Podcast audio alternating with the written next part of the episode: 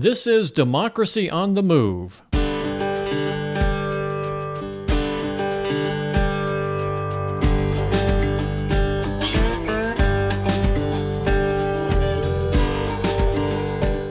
Democracy on the Move is a podcast tribute to the people and organizations who dare to reimagine our nation and drive it back to its original promise of democracy. This episode is being released on Sunday, October 16, 2022. I'm Dan Schaefer, your host for today's podcast, and thank you for joining us.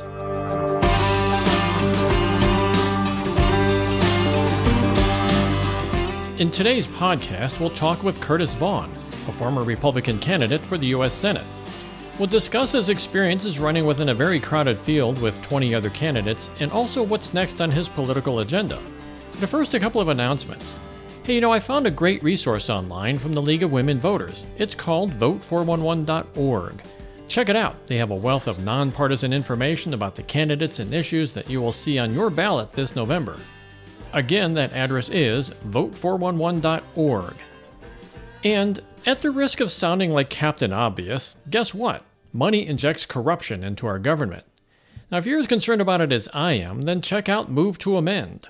Move to Amend is an organization dedicated to passing a constitutional amendment to end corporate rule and the corrupting influence of big money in elections. The amendment states simply, corporations are not people. You can find Move to Amend online at movetoamend.org. So joining us now is Curtis Vaughn. Curtis did what not many people here have the nerve to do. He threw his hat into the ring and ran for the U.S. Senate, competing with 20 other brave folks who put it all on the line and stepped up. Now in the primaries, Curtis finished at position number 8, which is not bad. I mean, he came in on the heels of some other big names like Mark McCloskey. And you know Mark McCloskey, he's the guy that waved his gun at the Black Lives Matter protesters and tried to leverage his instant fame into becoming a senator. And also the sinking boat of bad news looking for a Senate seat included Eric Greitens, who as governor of Missouri was pressured into resigning amid personal scandal where he was accused of secretly photographing a woman while nude and threatening to release the photos to buy her silence. So against this motley crew of stuffed suits whose ultimate goal is to embarrass Missouri, Curtis Vaughn stepped into the fray and tried to clean up town a bit. Curtis is a graduate of the Ozarks Technical Community College, where he earned an Associate of Arts degree, and he went on to earn a Bachelor of Science in Geography from Missouri State University. He's a true Midwesterner coming out of the Springfield area, making ends meet by working as a valet and driving for Lyft and Uber, and clerking at a liquor store. So, Curtis, thanks for joining us at Democracy on the Move, and welcome to the program. Thank you so much for having me. So tell us a little bit about yourself. I find you to be a very interesting person. So who are you, and why on earth would you want to jump into the snake pit of the Senate campaign? Well, Dan, first of all, it's not a snake pit. It's a den of hyenas. And I ask myself this question every day. But, looking back, it was the right decision. And really leading up to this year, you have to look back to the years leading up to this to really get to that point. I grew up in Springfield. When I was born in Springfield, I grew up in Lebanon. And of course, I've lived on both coasts. And, I've lived in Springfield here for over 10 years now. Okay. And in the past couple of years, I graduated from college. I found my calling, and what I really want is just to give us all a future and to build everybody up and take care of people. And that's what I really do at the valet stand is I don't really just park cars. I mean, as long as I don't crash them, right. There's no questions. Yeah, it's more so I take care of the community. Mm-hmm. And then, events of the past year and a half or so kind of let up. And then I saw, the need, just like you were saying, we had some very bad actors that needed someone to run against them. Yeah. So. Oh, give them some competition. And I would point out also, I think I forgot to mention this, that you ran as a Republican. And so it was the Republican party that had 21 people total enter into the primaries. I think Democrats had close to that number. I think it was maybe it's 12 or 15. I can't remember what the number was. Quite a few people. It was a pretty sizable amount on both sides. Yeah.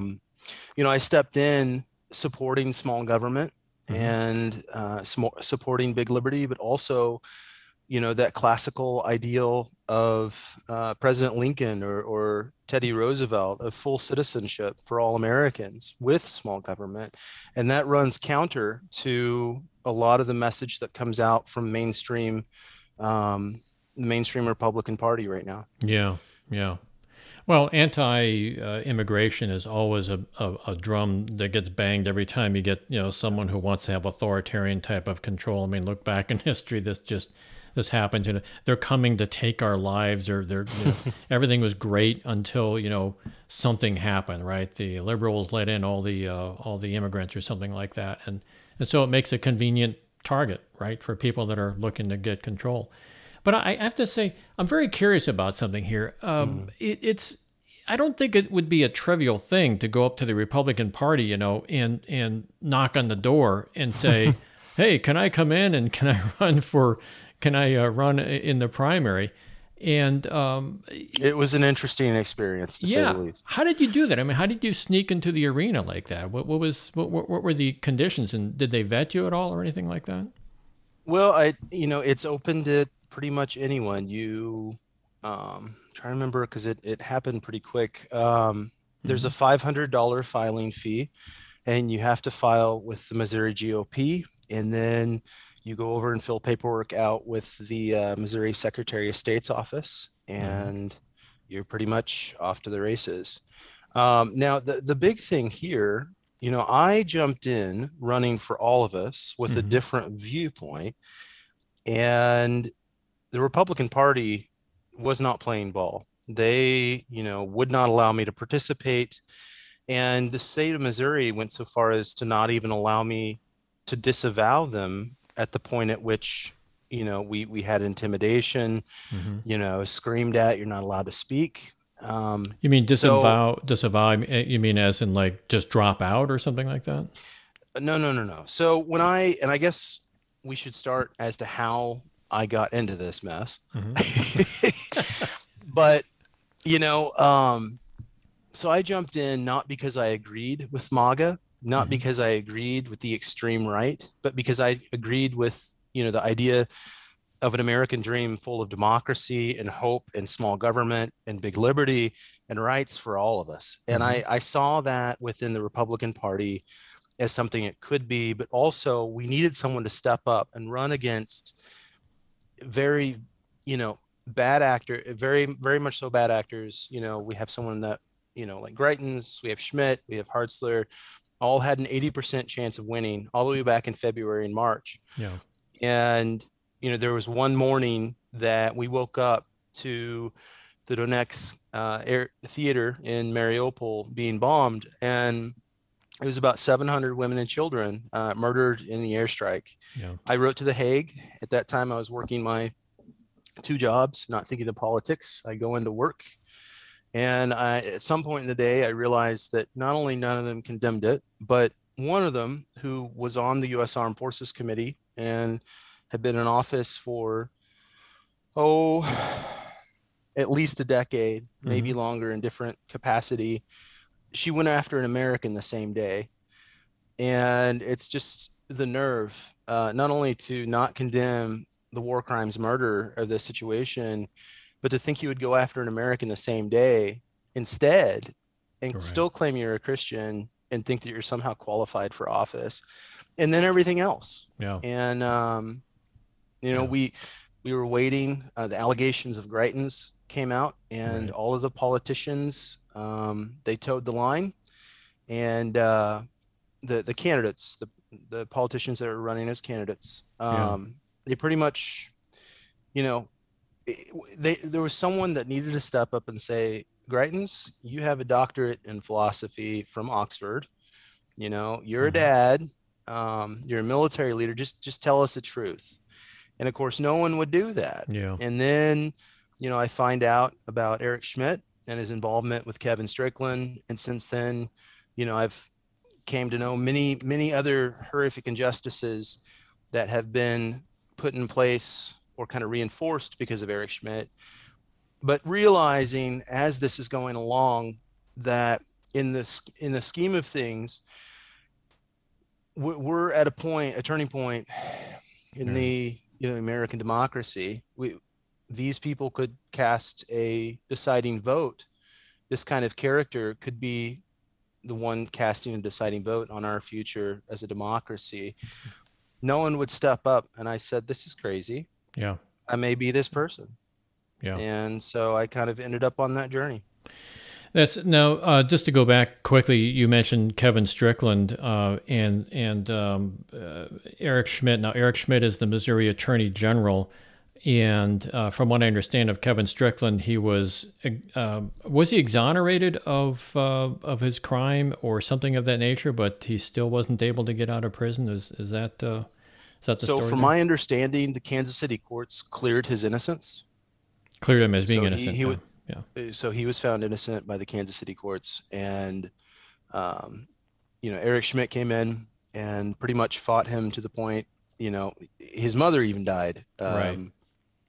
So just thinking of, what is justice, and what is the capacity, what's the real purpose of the Attorney General's office? And if this is what that person is doing with their budget, what are they going to do in the U.S. Senate, as the deciding vote on the future of our country? Yeah. So, yeah. From what I understand of Kevin Strickland, too, you mentioned that his mother died. I think there was a situation there where his mother was dying, and Kevin Strickland's just waiting for the Attorney General to, sign some paperwork or something, letting him out of prison so he could be with his mother, and that didn't happen. I mean, that is the absolutely definition heartless. Of cruelty right there. Absolutely heartless. Yeah. And just to think, these characters have an 80% chance back in February and March, and no one was stepping up and having these conversations, pointing these things out. And so, I said, you know what? I'm not ready for this, but this is America, goddammit, and I'm going to step up and run. Yeah. So, well, that's good. It's a very, very patriotic feeling on your part. Now, I have a question also, with the... let me go back a little bit here, because I have to be honest. Earlier this year, I had a phone conversation with this guy named Bob Butler, who's the chair of the local county Democrats where I live. And I inquired about, who they might have running for the various state representative and Senate seats in my area, because nobody was stepping up at that point. And so I put a question out there and asked him personally what I would have to do to run as a Democrat. And just for the record, I'm not a Democrat. I'm not a Republican. I'm an independent. Mm-hmm. But I do associate a lot with the Democratic politicians around the state, mainly because they're the only ones that are willing to talk to me. But one of the first things that Mr. Butler told me was that I would be expected to raise money for the party. And I have to admit, I was sort of shocked that he would be so quick to bring this up, because I was expecting the conversation to be go just the opposite way. What can the Democratic Party do to support their candidates? Maybe a conversation about training me to be a candidate, or maybe some guidance on what I could expect. But no, I mean, money entered the conversation right away. And I started thinking, there was another candidate in my area whose name is Erica Hoffman. She's since moved out of the area, went to Colorado, but she ran as a Democrat for a state office position back in 2018. And she said the same thing. She said she was expected to raise money right off the bat for the party, which she did, but she didn't get any training or anything in return. So, I mean, it sounds to me like is that sort of the same thing happening on the Republican side as well? Dan, honestly, so yes, money drives everything. It's not democracy. It's not a republic. Our voices don't matter. Money matters. But I was so poor and an outsider, I didn't even matter, even as a candidate for U.S. Senate. Mm-hmm. And that's where it begs the question of the First Amendment and all kinds of democracy reforms. I literally had to come up with money to even buy a seat to be on stage at the debates. And I was willing to show up at every single debate I was notified of. Mm-hmm. We had, so my experience is not, hey, I have money, I got to raise money. It's A, I have no idea what I'm doing. B, I got to build all this on the fly. And C, I got to somehow, find a way to be on equal footing, even though I have nothing in a situation where it takes money for anything. Yeah. And May 31st. So speaking of money, and I apologize, I am super nervous, in these sorts of things, mm-hmm. but I had left the house and I think I'd taken the bus downtown to work on something, mm-hmm. and I'd had cash on hand, but it fell out of my pocket. And so mm-hmm. at that point I was walking back across town. This is, walking across town, taking the bus, biking was a common experience day to day during my campaign, even mm-hmm. when it was 105 degrees. Wow. I was, yeah. It's a long story, but I made it through. Needless to say, that day was a day in May, and I gave a call to Danette Proctor, the leader of the Greene County Republican Party. Mm-hmm. And when I filed, March 29th, she was the first one to give me a call, and she reconnected. Well, I reconnected with her, and at that time she said to call her anytime. Well, I did in May, and I was asking her what events were coming up. I had no warning, no notice, nothing. Yeah. And she said the May 31st U.S. Senate debates. And of course, I know we've talked back and forth, but I just brought up to her, hey, I know I don't have money for this, but, I have a dissenting view. I have a different view that is still small government. May I please give an offsite rebuttal? And Danette paused for a second and screamed at me as loud as she could, you were not allowed to speak. And wow. I was kind of startled after having walked about 3 miles. And, this wow. person that said that I could call at any point for events and think, my God, this is America. I have a voice. And then all of a sudden it's like a brick wall, I'm being screamed at. You're not allowed to speak with an opposing point of view, even offsite on public property. And wow. So that was a turning point. And my response to her, and maybe I was a little off cuff, but this is the United States of America, and I will, call out any wife beater or bigot I shall, I please. Yeah. And, anyway, yeah. So of course I didn't qualify for the debates. At that point, she was saying that 5 candidates were invited to the May 31st U.S. Senate debate. And going back to money, the media only cares about people who have money or a following or, all of this. Right. And so I had been sending out press invites, and leading up to May 31st, I know I'd sent Color 10, KY3, different news outlets, press invites that I'm going to be as close as I can, and afterwards have an offsite rebuttal. Mm-hmm. And so I show up, and of course I took the bus. The bus dropped me off a few blocks down the street. I was walking there while all these people were coming in with their Mercedes, and I was left on the sidewalk, and there was a police officer observing me from a distance for a certain period of time. And so I really didn't feel welcome to even go in. And as I was on the sidewalk, I was waiting for friends or anybody to stop by. Finally, someone did. And, we talked for a while, but no TV, no recording was coming out of the debates. It was not live streamed. We had Color 10 go in and no live stream, no television come out. I know there were a couple, newspapers that went in and took interviews. The debate itself was not live streamed at all, or wasn't? There's no correct. Cameras? So I'm out here on the sidewalk, and they know I'm out there because I'm tweeting and on social media. But there's no live stream. There's no recording coming out of a U.S. Senate debate that's going to decide the future of our country. And here I am. Turns out it goes from 5 candidates to 6 invited, and 3 of them didn't even show. And those 3 never showed for any debate the entire time. And they could have put you in there then. They could have. That's the point. Yeah. And they knew I was there. And I had a dissenting view, common sense reforms, and we needed that voice. Yeah. And I will from this experience.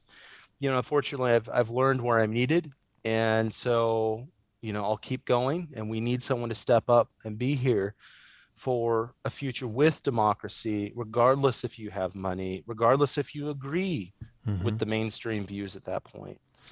You know, that story kind of reminds me of, I don't know if you're familiar with this, with Ralph Nader went through a very similar experience when he tried to get into the presidential debates. I believe this was back in 2000.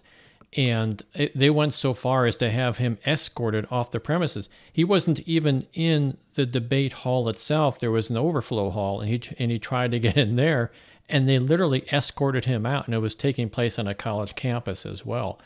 And Dan, I mean, think of it this way: we knew who Ralph Nader was. No one knows who I am. If I would have, went in and been walked out, I would have been like a tick off an elephant's ass, being knocked off. Yeah. No one would have even cared, even though I'm a candidate. As a candidate for U.S. Senate. Well, and all of this leads up to ideas on how to reform all this for the convention, but we can get there in a little bit. Sure. I wanted to ask you a couple of questions before we get there, though. Yeah, I was going to say, how did I, leading up to all of this, kind of what happened in the past, year and a half, that kind of led to all of this for me. I had one of my best friend came down with cancer, and of course we went through that. And, I was there with him through those 6 or 7 months. And then winter of last year, he passed away. And, then we went through some family things. And then by January, I was realizing, my God, we've all gone through COVID. We're not divided. Right. And realizing that what is the purpose here? And that is to step up and take care of each other and be there and give. We've all gone through it. Yeah. And so that line of thinking, kind of transcended into, as we saw all of this bigotry and violence and injustice kind of step forth, right? And no one was stepping up. It's like, you know what? I've got to step up and give us a chance for a future without this. Yeah. So. Yeah. Well, that's good. I mean, but unfortunately, it sort of feels like you kind of walked into a WWE ring, and you've got. I really did. I really did. But they didn't even care that I was there. That's the other thing. Well, that's true too. Yeah, they didn't even care you were there, so they just completely ignored you, and the big guys just kept playing their games. Yeah. Yeah. Well, who ran this debate though? I mean, how could the Republican Party exclude people? Were they actually running this debate? So that's what's really curious. And I don't have the answers to how they could do this, but it was put together by the Greene County Republican Party, a wing called the TARGET, TARGET, Target Fundraising Group.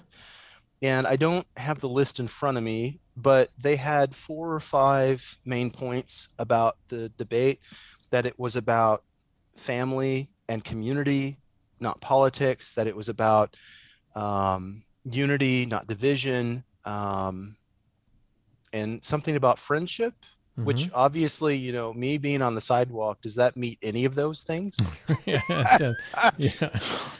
Or being screamed at too. Yeah. That's an interesting thing. Yeah, so. That is interesting. Well, but I still show up. Yeah, well, I mean, that's the thing about democracy. I mean, you got to show up, right? It's not a spectator sport. You have to show up. So, just out of curiosity, during the course of your campaign, were you able to raise any money? Did they have you raise money? And if so, where did that go? To the party, or did that go to your campaign itself, or what? I think I raised. Let's see here. A couple of my friends helped out for the $500 filing fee. And then from that point, everything was from my very meager income. So we're talking about probably under $1,000 that was raised or spent. Oh, okay. So, I worked with, one of my friends to develop a website, and I worked with Darlene Steele. She was kind of my campaign advisor. We kept learning and growing as the weeks went on. Eventually, I was able to get an EIN with the IRS and be able to get a fundraising platform, learning all of this. No one was teaching me any of this. Yeah. And finally, I was able to get a donation platform going by the middle of July. And weeks later, nobody had donated. And so, I was like, is this thing working? And by July, you know, my card stopped working. It ran out of gas. So, you know, I was really low on money. I had to step away from work. So I, you know, even being in that situation, I had to donate, you know, money to see if the thing even worked. You know, if the donation platform, throw $5 in there or something like that. Throw $5 in there. Yeah. Exactly. And so that I have a completely different experience. Yeah. You know, I tried to show up whenever I was invited, you know, so going back to the Missouri GOP or the GOP in general, knowing all this happened, you know, I had reached out to the Secretary of State's office, asked them to be an independent so I could disavow the party because evidently it's so far gone, I can't have a voice. Right. Object to the party, be an independent, and have my First Amendment right. You know, the state of Missouri multiple times in June refused. At the same time, I was asking the Missouri GOP if there were any debates, how would I qualify? May I please have an exemption? I have a different point of view. Those emails slowly started not being responded to. Right. And I remember, you know, reaching out to different leaders around the state within the GOP, and I noticed that my email started getting blocked. Oh, wow. And And then, you know, I remembered I had received an invite for the July 13th debates in St. Louis. Well, as I'm descending into even more and more poverty, you know, my car's breaking down and we're in the heat wave, and I'm trying to think, okay, I don't qualify for this thing, but I've got to show up. And then turns out it gets canceled. And so, wow, was that I after take you got off the middle of the night? It got canceled? No. So it got canceled probably about a week and a half, 2 weeks in advance. I can't remember exactly, but there's about a 3-page list of money and polling and all kinds of things that if you know, any average American, if they wanted to run, you know, it's not for us. We can't have a voice on stage. Yeah. And anyway, it was canceled. What I ended up doing is I had no money for gas. My brakes weren't working. The car died all the time. Like the headlights don't work. Like, so, you know, how am I going to get to St. Louis? There is no Greyhound now. I can't afford an Uber. So I decided that I was going to bike to St. Louis, and we were on the cusp of the heat wave, and it was about, that's not a good time to be biking. No. Yeah. But it was 10 to, let's see here. Yeah. I left out the night of July 3rd, and I made it to Stratford. And then I woke up and I made it to Marshfield, and I actually had a chance to be at the July 4th parade. But by the afternoon, you know, I could have easily biked to St. Louis. It wouldn't have been, you know, something that I would have enjoyed. But the thing is, it was 100-some degrees every single day, and I, you know, any other circumstance I would have been fine. But I had to say, you know what, we gotta step back and try another way. Yeah. So. Wow. I got back to Springfield, took a break for a couple days, and then went, I think I picked up a couple shifts, got some money in my pocket, had enough money for gas, and said another prayer. And, you know, I headed out to St. Louis for the July 13th debate. And, you know, my car died 3 times, you know, on I-44. And there's no air conditioning, so I had to, you know, I was going shirtless up, you know, 44 trying to get there. And of course the debates were canceled. And then I come to find out that all these email correspondences with the Missouri GOP, well, not only did they not get back to me, but there was a July 11th debate that was actually put on by the Missouri GOP that was actually canceled. So they, because of lack of interest or participation, we had about 20 or 21 candidates, and the only people they keep inviting or welcoming are people who aren't showing up.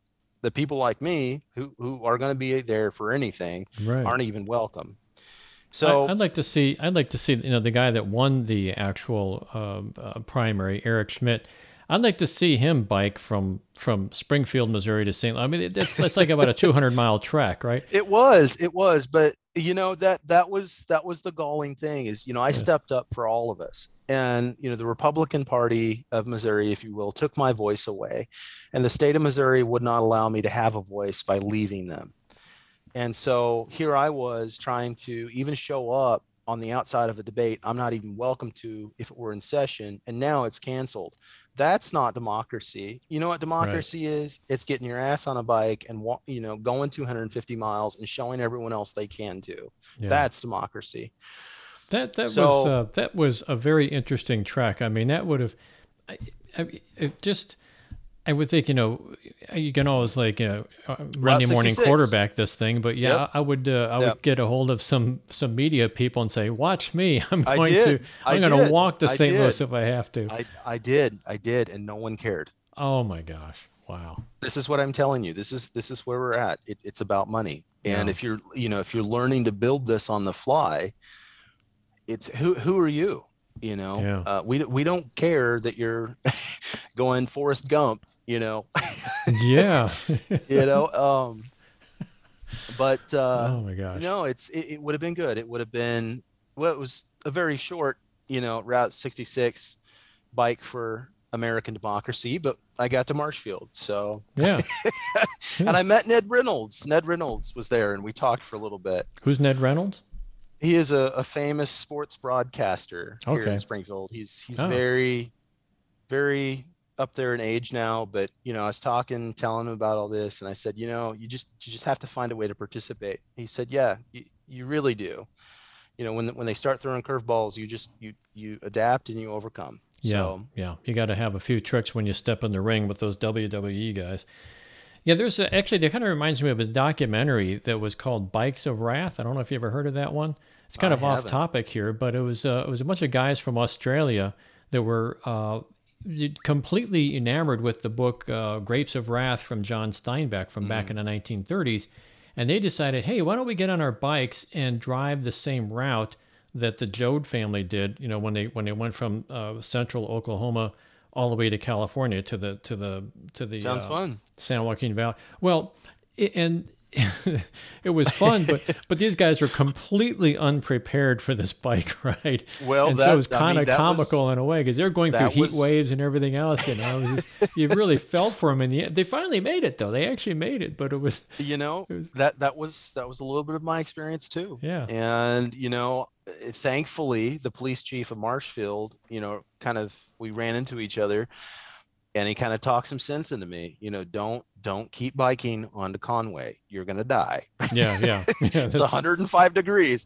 Yeah. And the humidity is way up there too. Yep, I mean, we all baked over the summer over that thing. Now the cooler weather is finally in here, but it was really rough. And so, you know, if we wouldn't have had this darn constitutional convention on the ballot, you know, that was my next step.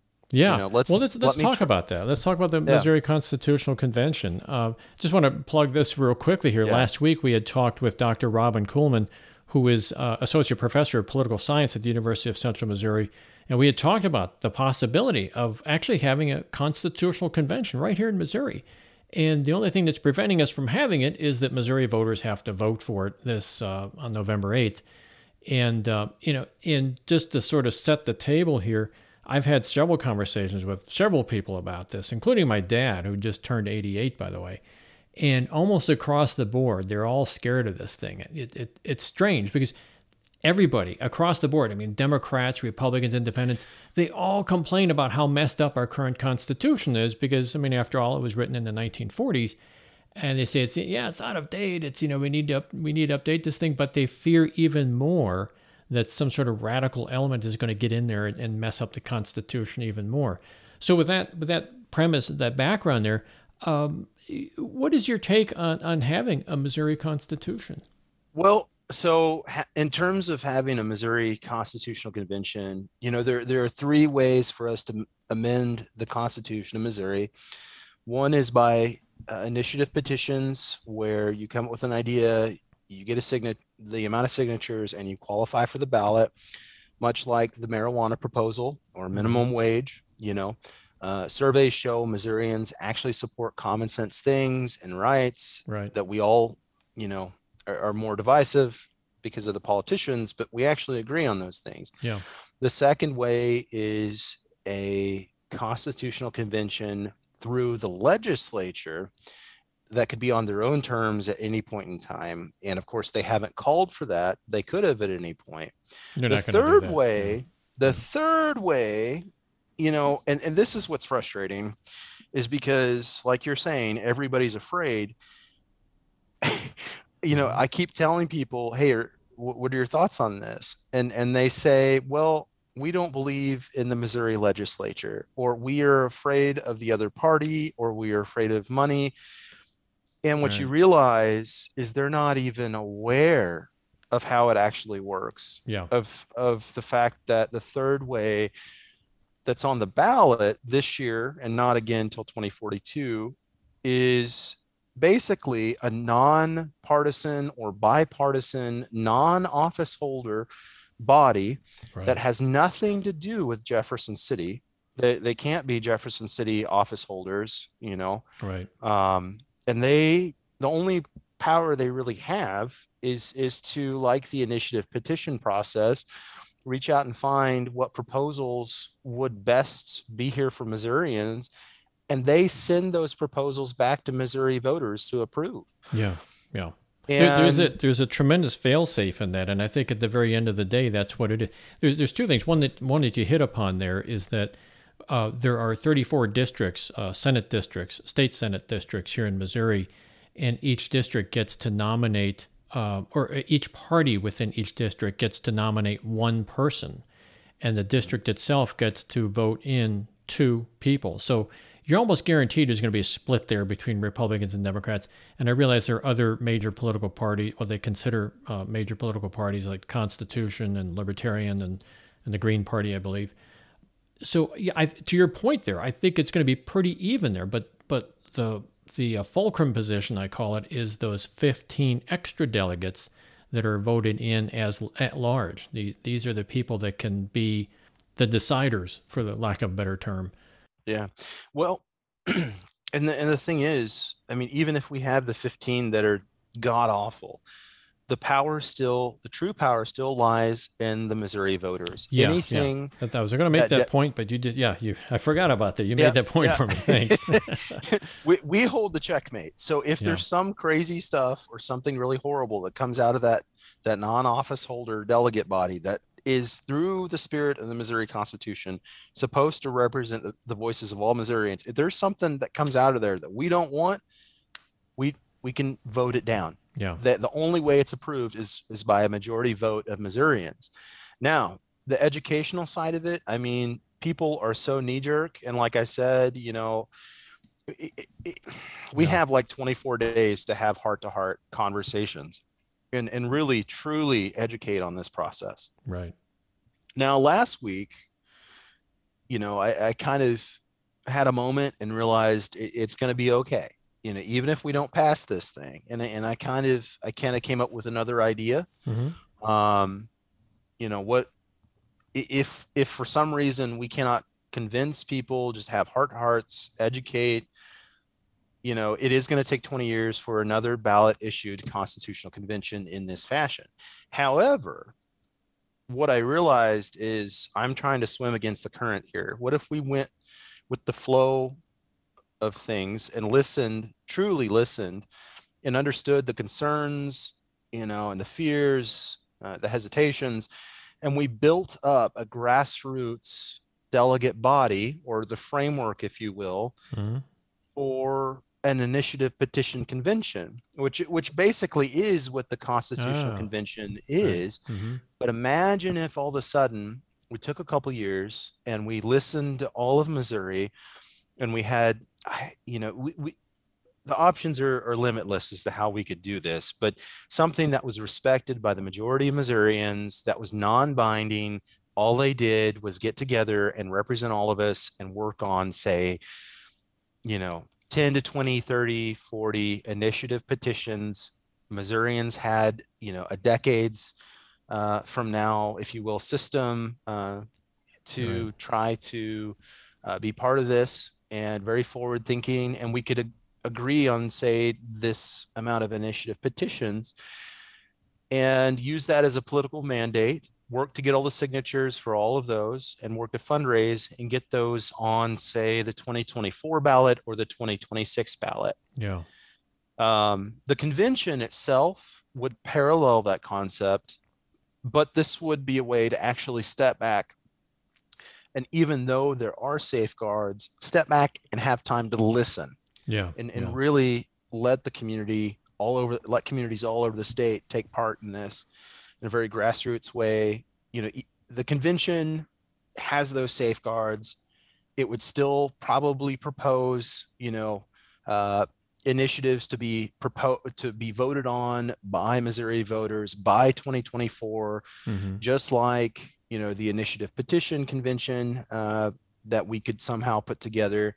But, so that's what I mean is I realized, we may have to step back and I can't overcome.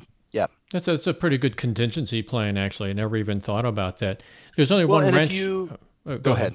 Well, I was going to say there's only one wrench I could throw into that, and that is that the current Missouri legislature, in their infinite wisdom, is trying to make it more difficult to get initiatives passed here in Missouri. Right now, I believe you have to get somewhere around 170,000 people at large across the state to sign this thing, which is doable, barely, but it's doable. Because people have done it, but now they're going to make further restrictions on getting a higher number of people, and they have to be from within different districts. I think they're U.S. congressional districts of Missouri. They're making it almost impossible, really. Or they're going to try. They haven't done it yet, but they're going to try for that. And this is a terrifying thought. The Missouri legislature, both parties. I really don't think either one of them wants us to really have an effective democracy. And this is exactly why we need to vote yes for this constitutional convention. Yeah. I was at a town hall this week, and it had, I think, Missouri Senator Beck, Missouri Senator Lincoln Huff, and then Betsy Fogle. And so when proposed the question of the constitutional convention, State Senator Beck said that he was scared of the process. Huff said it's a bad idea and we shouldn't do it right now. And Fogle pretty much went along. Yeah. The answer from the Democrats, and the Republicans is pretty much the same. It's bad. We don't have say in this. You should vote no. It's because the parties don't have the control over this. The power is in the Missouri voters here. And surveys show that we actually agree on a hell of a lot more than the politicians lead us on to be. We support common sense women's rights, common sense gun control, common sense democracy, justice, all of these things. And we have a chance, and we could even, pass this thing. And if we don't, yes, the legislature in Jeff City is going to make it extremely difficult to pass initiative petitions.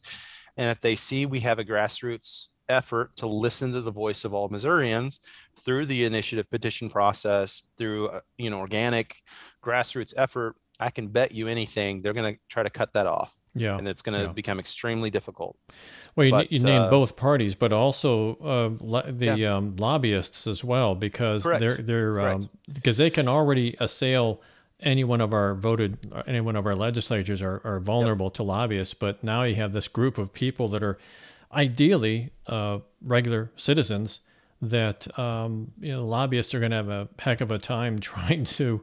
I guess they probably still could put their hooks into some of these people, but talking about a whole new crew of people coming in that they have to. Well, have to groom and here's the other curveball. They've got me to deal with. And it's an open and public forum, and damn it, I will sleep in the Capitol building if I have to keep things in order. So it's an open and public forum where we can actually have media coverage 24/7 if we needed to, and we can actually make sure that in some sense we can minimize contact with special interests and lobbying groups and put some sort of rules in place because we're not only are we looking at the eyes of probably 6 or 7 million Missourians, but the 330 to 350 million, Americans would probably be glued to the television on this. Well, and, it's not a typical thing. I mean, this doesn't happen in many states. I believe the last time it happened was Rhode Island back in 1986-ish timeframe. Yeah. And I'm not sure on the exact time either.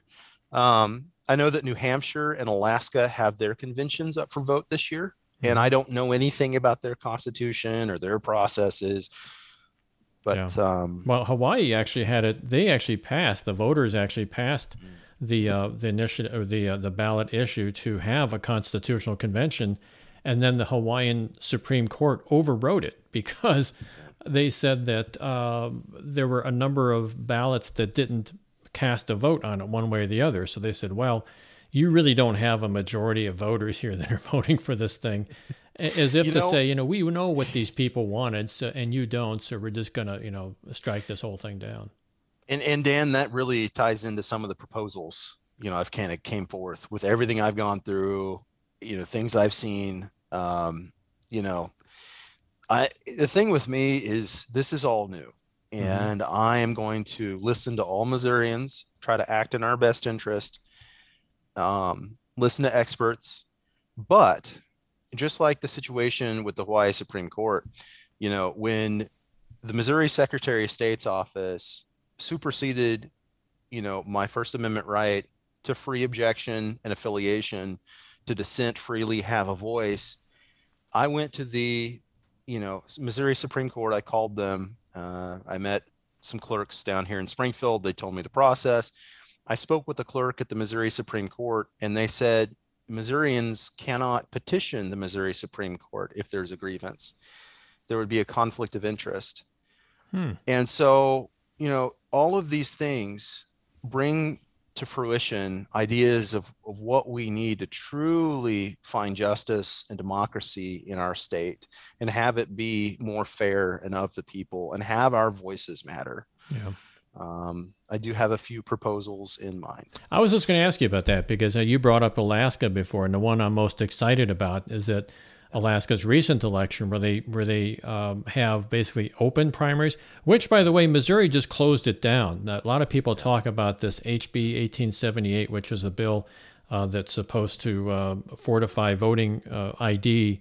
A lot of people don't talk about this aspect of that same bill, which basically closed down our primaries. So now, in order to vote in a primary, you have to, several weeks before the primary, you have to register as under a party, and then when you go in to vote in the primary, you only get the ballot that pertains to that party. So Missouri used to have a semi-open primary where you could just walk in and say what ballot you want, but now it's completely closed, which is just the opposite direction of democracy.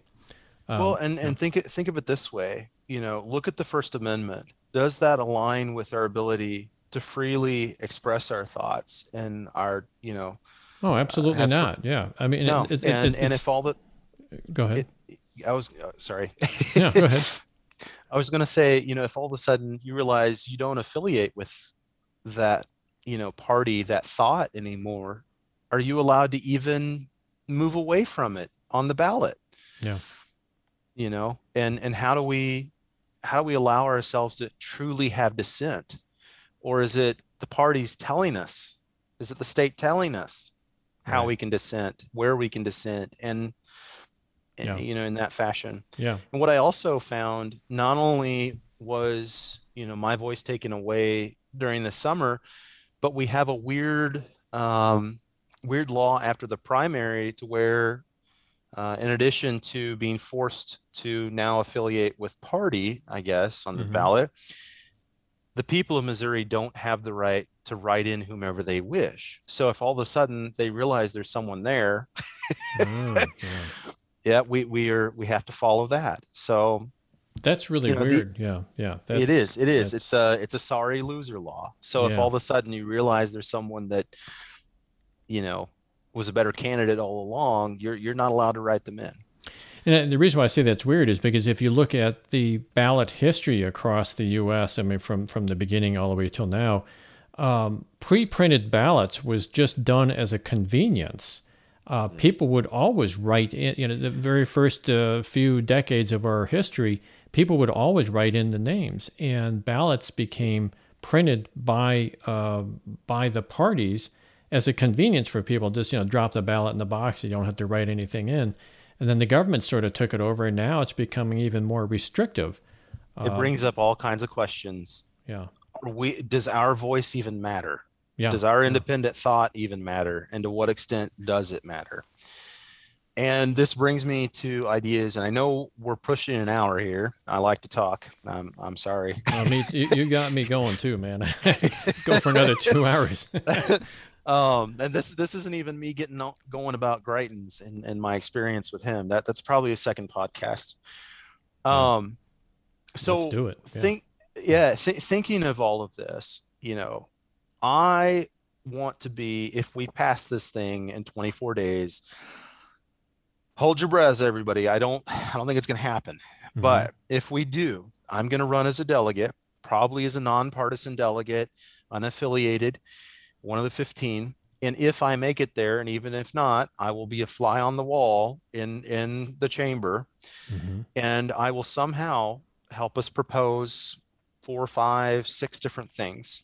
Oh. The first thing, obviously from my journey to St. Louis, you kind of know from right there, should we have requirements of fees or, tens of thousands of dollars to buy a seat to even be on stage? Yeah. Should private entities, control the ability for the American people to have a conversation with candidates? Should candidates be able to choose that they're just not going to show up to work to be a public servant that day? Yeah. So what my first proposal is required free and fair public town halls and debates, a couple mm-hmm. during the primary, a couple during the general election. And what I would like to do is, let's create a hall for democracy in Independence, Missouri. And let's, have any statewide races or races of national importance, have that held in the hometown of President Truman. Yeah. And, he had nothing when he came out of the presidency. And it's like, it doesn't matter if you have money. If you want to serve, step up. And so what this allows, it allows Missourians to truly choose based on merit, your character, your message, who you are, what kind of future you want, and what ability you have to give that to us. Not on the money it takes to buy that stage, not of corruption, party control, special interests, and it keeps the parties from having an ability to censor candidates. They can still agree on their message, but candidates would still have the ability to dissent, to object, to give a different point of view. I mean, imagine, we did have an extremist authoritarian gentleman who was calling for politicide this year, but who could that be? That is the second podcast. Yeah. So, thankfully, go ahead. I was going to say, I get your point there. I really like that. I totally believe in it, because now the, political parties are really private industries. There's a book written by Catherine Gale and Michael Porter called "The Politics Industry," where they talk about these political parties. They tend to grab more power than they really are guaranteed under the Constitution. In fact, they aren't even mentioned in the Constitution, but they're grabbing the power anyways. But I would like to move on because we have just a few more minutes left. Yep. So the second is ranked choice voting. Oh, I was going to ask you about that. Yep, ranked choice voting. Okay. Yep. Mm-hmm. Ranked choice voting. The third is basically what I would like to do is propose that we have a civil rights, constitutional rights attorney's office, which you think the attorney general would be, but it doesn't appear to be so, that would have the same budget as the attorney general's office and be able to act in capacity to check. So that ability for exploring checks and balances, extra checks and balances of the governor, of various state agencies, of the attorney general's office, and advocate for the people of Missouri. And you know, and then another one, you know, so that this is something that's came up.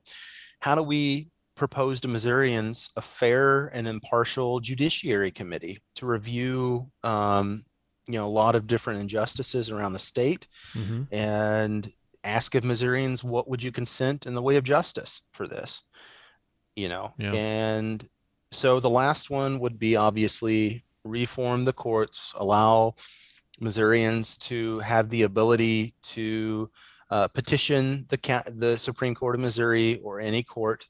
And I would almost say at the same time, let's make, you know, defense and prosecution have the same budget across the state and level the playing field. So very basic things, democracy and justice.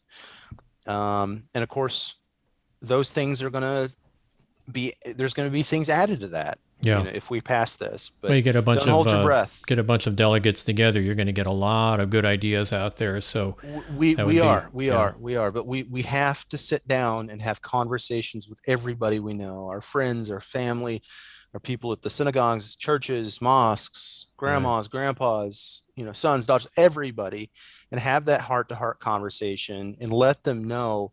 This is supposed to reflect the voice of all Missourians, not the legislature. The legislature has nothing to do with this. Right. It is a, you know, in theory, it's a bipartisan, non-office holder delegate body that is in our interests, and we only get this once every 20 years, or we're going to wait. And, you know, that is why I'm so stressed. You know, I went from being a candidate to finding out about this and still not having money. Yeah. And, you know, not being prepared and just... Keep it on. You know, they say that experience is something that you get right after you need it. So that's what you're getting right now. You're getting the experience, and that makes you a better person. I've met several candidates out there that are doing this for the first time, and they're learning as they go. Some people, fortunately, like Jess Piper, who's running up in the northwest corner of the state, for a state representative position. She's been at this for well over a year now, so she's really honed her skills and learned a lot, so she's able to apply it in the same election cycle. But it's a learning process. It takes a long time. It is. And, you know, that brings up another, I'm full of ideas. The conversation I've been having at Missouri State University is we have a public affairs mission to democratize society. Well, we've kind of lapsed on that. But, you know, what if we, so it was kind of, the conversation started with how do we develop, you know, citizen leaders? How do we build up democracy? You know, what if we created a center for healthy servant leadership and healthy democracy? And what that would do is allow everyone to find their voice and their passion, their views, but to learn what avenues there are to step up and take care of the community, whether it be volunteering, starting a business, helping someone who needs help, or even running for office, and having the capacity and tools to be able to curb this and say, you know what, if you have tens of millions of dollars, or if you're the most impoverished person living under a bridge, the center is going to give you the tools to have an equal standing, the trainings, the certificates, the mentors, the readings, all of it, if you want to run a campaign. You know, it'll teach you everything you want to know. And, you know, from that idea, not only here in Springfield, a center for servant leadership and democracy, but imagine if all of a sudden in the convention, we took a look back and we took a breath and we said, you know what, we want to help Missouri heal, but we want to help the country heal. Yeah. And through that, we're going to designate, you know, different focuses at different public universities around the state to have a different piece. You know, I can't even think of what university is near Independence, but imagine something that would, you know, an institution that would be working with Independence, Missouri, to have that hall of democracy, if you will. Yeah. You know, Missouri State University, building up leaders. We could invest more in the journalism and law programs at Mizzou. We could truly try to build up healing and respect from Missouri, show the entire country democracy if this convention goes. That's good. Yeah. I've I'm not holding my breath. And, you know, like I said, I kind of had a backup idea the other day, but that's an interesting backup idea. I never thought about that. It's a little bit harder of a path, I think. It's a longer road, but nothing in life is easy. And the biggest thing here, you know, I've learned is democracy is like a flame. You know, we have to candle it within ourselves. And if we want it, we have to step up, we have to sacrifice, and it's going to hurt and it's going to take time. But if we want it, we have to keep it going and make that choice ourselves and help each other find it in one another. Well put. I like that. Anyway. And also bike riding from Springfield to St. Louis helps too. So that was... Well, and I do, you know, I want to step away from all this. Mm-hmm. I want to go on a bike trip across the country with a camera and just document, you know, hey, what nuggets of wisdom can we do to grow for democracy and justice? But unfortunately, we still have a chance at passing this thing. It's 24 days out. And then who knows after that? Yeah. So, well, again, I would take a look at that documentary, Bikes of Wrath, and take a look at that and see what those guys did. They were crazy Australians, but they got through it. You know, it was really an amazing thing to watch, because they actually met a lot of people in their trek. A lot of good people, and it was a good cross section of the United States.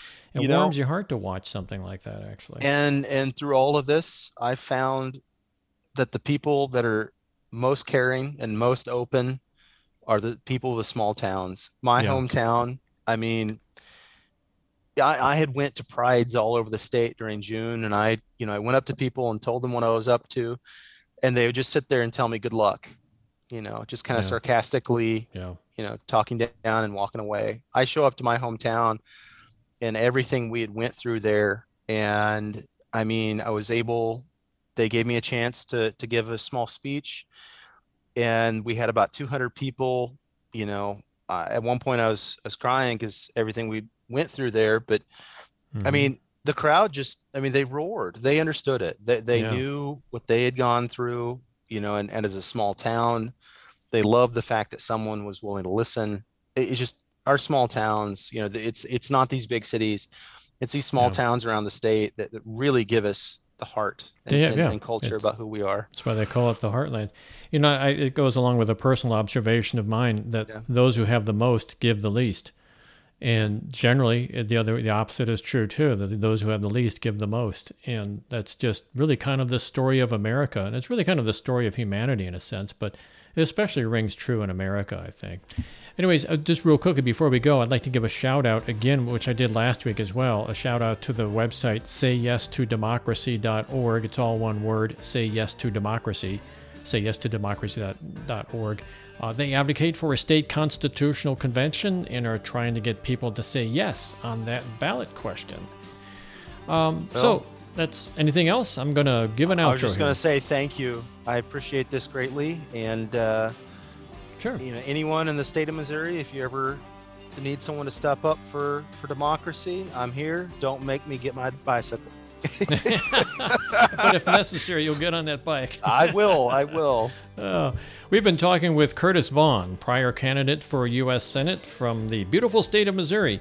Curtis, thank you very much for joining us here on Democracy on the Move. Thank you, Dan. Be well. Have a good weekend, everyone. You've been listening to Democracy on the Move, a tribute to all those people and organizations who dare to reimagine our nation and drive it back to its original promise of democracy. Please tune in each week where we will feature guests and topics that'll help keep you in touch with our march toward a more perfect union. If you have any questions or suggestions, or if you'd like to sponsor future episodes, we'd love to hear from you.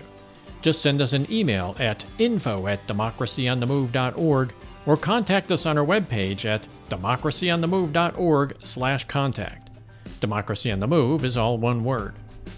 Theme music, Murky Waters, performed by El Rey Music, used under license from Shutterstock. I'm Dan Schaefer, your host for today's podcast, and I'd like to thank you for tuning in. It's been my pleasure to be with you today. Please have a safe week ahead, and we hope you'll tune in again next week.